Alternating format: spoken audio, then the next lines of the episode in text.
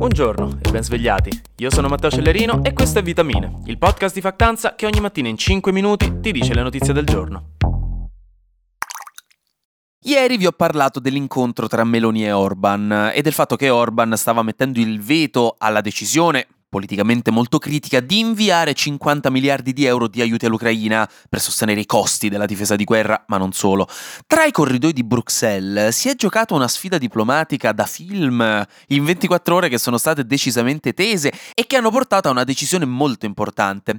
In pratica ieri si è tenuto un vertice straordinario del Consiglio europeo in cui i capi di governo dei paesi europei si sono riuniti con anche Ursula von der Leyen e Charles Michel, che è il presidente del Consiglio europeo, proprio per fare qualcosa su questa questione di Orban, che stava tenendo tutto sospeso, facendo muro proprio contro gli aiuti europei, di fatto bloccando una proposta su cui gli altri 27 leader europei erano d'accordo e su cui spingevano da settimane ormai per farla approvare. C'era solo Orban di mezzo, che da mesi si è messo di traverso ai lavori dell'Unione in aperta sfida e polemica, perché l'Unione Europea non apprezza proprio la sua politica autoritaria e la sua sfida allo Stato di diritto dell'Ungheria. E quindi gli hanno già bloccato da tempo diverse tranche di finanziamenti e di aiuti europei.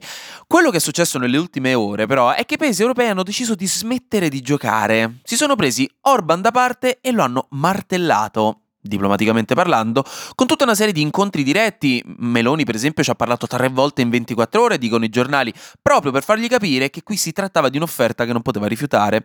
E alla fine hanno dovuto ricorrere alle cattive, minacciando Orban di isolarlo completamente, utilizzando strumenti legali e comunque previsti dall'Unione Europea, se non avesse lasciato stare la sua crociata contro l'Ucraina. E quindi alla fine si è trovato solo, in una posizione di forte svantaggio, con il rischio di perdere il diritto di voto nelle decisioni europee.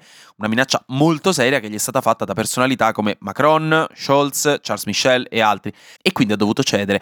Con tutti e 27 gli altri stati europei contro, per non essere isolata completamente, l'Ungheria ha tolto il veto agli aiuti per Kiev nel contesto del bilancio comunitario dell'Unione, aiuti che quindi sono stati approvati. Ma i rapporti diplomatici sono più tesi che mai. Sempre Bruxelles intanto sta combattendo un'altra guerra politica, che più che guerra è una guerriglia, perché proprio ieri, durante questa riunione straordinaria del Consiglio europeo, c'è stata anche una grossa protesta degli agricoltori, arrivati letteralmente davanti alla sede di Bruxelles del Parlamento europeo, Parlamento che ha tre sedi, se ve lo state chiedendo, una a Strasburgo, una a Bruxelles e una a Lussemburgo, e hanno dato fuoco a cassonetti e copertoni, lanciato uova contro la sede del Parlamento e letteralmente buttato giù una statua. Una statua anche molto vecchia di valore storico-artistico, quindi insomma non il massimo, in un'escalation di tensione che fa veramente capire che queste proteste non sono delle proteste normali, perché arrivare con violenza davanti allo stesso Parlamento europeo significa che le intenzioni sono serie e l'Unione Europea ora ha degli interlocutori molto agguerriti. Questo è abbastanza chiaro. Infine, e questo ci riguarda da vicino, vi ricordate che qui in Italia un po' di mesi fa abbiamo deciso di lasciare il futuro della sostenibilità in favore di qualcos'altro? Qualcos'altro di esclusivamente ideologico e motivato in maniera antiscientifica? Vi ricordate della legge Lollo Brigida che ha vietato la produzione e la vendita della carne coltivata in laboratorio in Italia? Dicendo che, uh, chissà cosa ci mettono dentro, uh, fa male, quando appunto in realtà, eh, scientificamente parlando, è abbastanza appurato che sia sicura. Comunque, questa legge ha anche vietato il cosiddetto meat sounding, che è il commercializzare prodotti a base di proteine vegetali come sostituti della carne, cioè usando nomi che riportano alla carne, che ne so, tipo pollo finto, questa cosa mm, è meat sounding e non si può fare. Ecco, secondo la Commissione europea, questa legge potrebbe essere inapplicabile. In realtà per due motivi diversi. Il primo è puramente formale, perché in Europa per leggi di questo tipo c'è una procedura chiamata TRIS, per cui l'Italia avrebbe dovuto vincere una partita di TRIS con Ursula von der Leyen, chi uh, avesse vinto, avre- no, è, è una procedura per cui l'Italia avrebbe dovuto notificare questa legge all'Europa Europa e attendere un riscontro per essere sicuri di non violare nessuna normativa europea sul mercato interno. L'Italia questa cosa non l'ha fatto, ha fatto approvare la legge senza che questa procedura fosse conclusa, quindi ora la Commissione ci ha detto che bisogna farla, sta cosa non era opzionale, non puoi dire ah oddio scusa mi sono scordato, mannaggia. Dall'altra parte la regola che vieta il mid sounding sta venendo attualmente discussa dalla Corte di Giustizia europea che deve pronunciarsi su una legge simile ma francese e quindi se decidono che quella legge non va bene per motivi che interessano sempre il diritto diritto comunitario, anche la legge italiana potrebbe essere decisamente rivista. Flash News. Joe Biden ha firmato un ordine esecutivo con cui ha imposto sanzioni diplomatiche e finanziarie a quattro coloni israeliani in Cisgiordania a causa dell'aumento delle violenze perpetrate da loro contro i palestinesi dall'inizio della guerra tra Hamas e Israele. Questo è in realtà un primo segno molto importante di piccola ma molto simbolica rottura tra Israele e Stati Uniti, Stati Uniti che si stanno stufando sempre di più del modo in cui Netanyahu sta gestendo la situazione. Netanyahu che sta rendendo sempre più difficile per la Casa Bianca sostenere la causa israeliana, visti i crimini di guerra e le accuse di genocidio.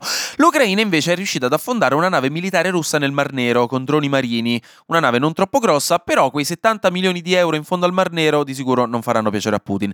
E infine, piccola buona notizia per l'Italia, a gennaio 2024 l'inflazione è salita solo dello 0,3%, in calo rispetto allo 0,6% di dicembre e anche a livello europeo, secondo l'Eurostat, l'inflazione è rallentata, di molto poco, ma è rallentata. Preparatevi a ricominciare a fingere di avere 10 anni anche se ne avete 27 suonati quando andate a mangiare fuori con i vostri genitori, una pratica universale che ha affinato le nostre capacità attoriali per generazioni intere quando eravamo piccoli. Questo perché dal 1 febbraio al 30 giugno di quest'anno, su iniziativa del Ministero per le Imprese e il Made in Italy, molte società della ristorazione italiana e dell'agricoltura porteranno avanti un progetto per cercare di contrastare l'inflazione e rendere un po' meno gravoso per le famiglie italiane mangiare e comprare cibo. Quindi bar, ristoranti, e società che lavorano nell'agroalimentare in questi mesi renderanno disponibili dei menu a 10 euro, quindi con prezzi calmierati per i bambini fino a 10 anni, oltre a diversi sconti e anche piatti regionali e locali durante la settimana, che qui a prezzi calmierati.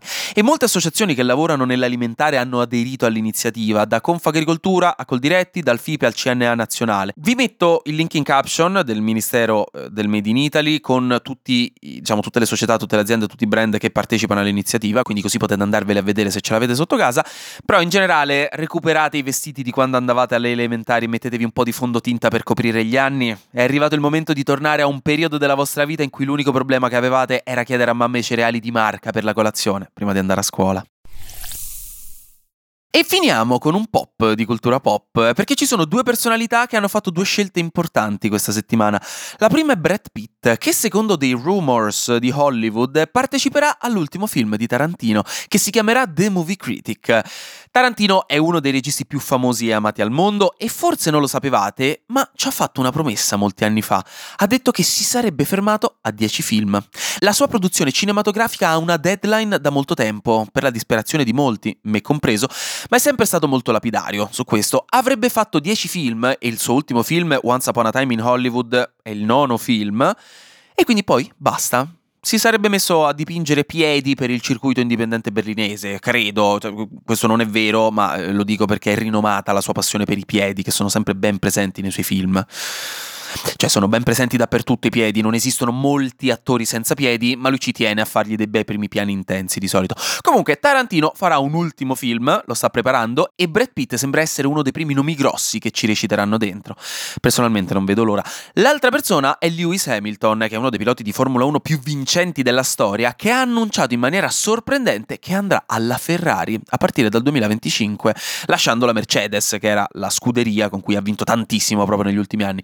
Hamilton Hamilton ha vinto 7 mondiali di Formula 1, che è il record di sempre al pari di quello di Schumacher, quindi non stiamo parlando del vostro amico Giulio che vi porta nei parcheggi di notte a fare le derapate, si tratta di un annuncio decisamente bello grosso, che porterà i prossimi anni a una rivoluzione del campionato delle corse.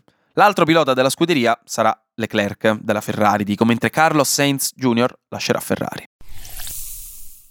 Anche oggi grazie per aver ascoltato Vitamine. Noi ci sentiamo lunedì, perché sarà successo di sicuro qualcosa di nuovo e io avrò ancora qualcos'altro da dirvi. Buona giornata e godetevi il weekend.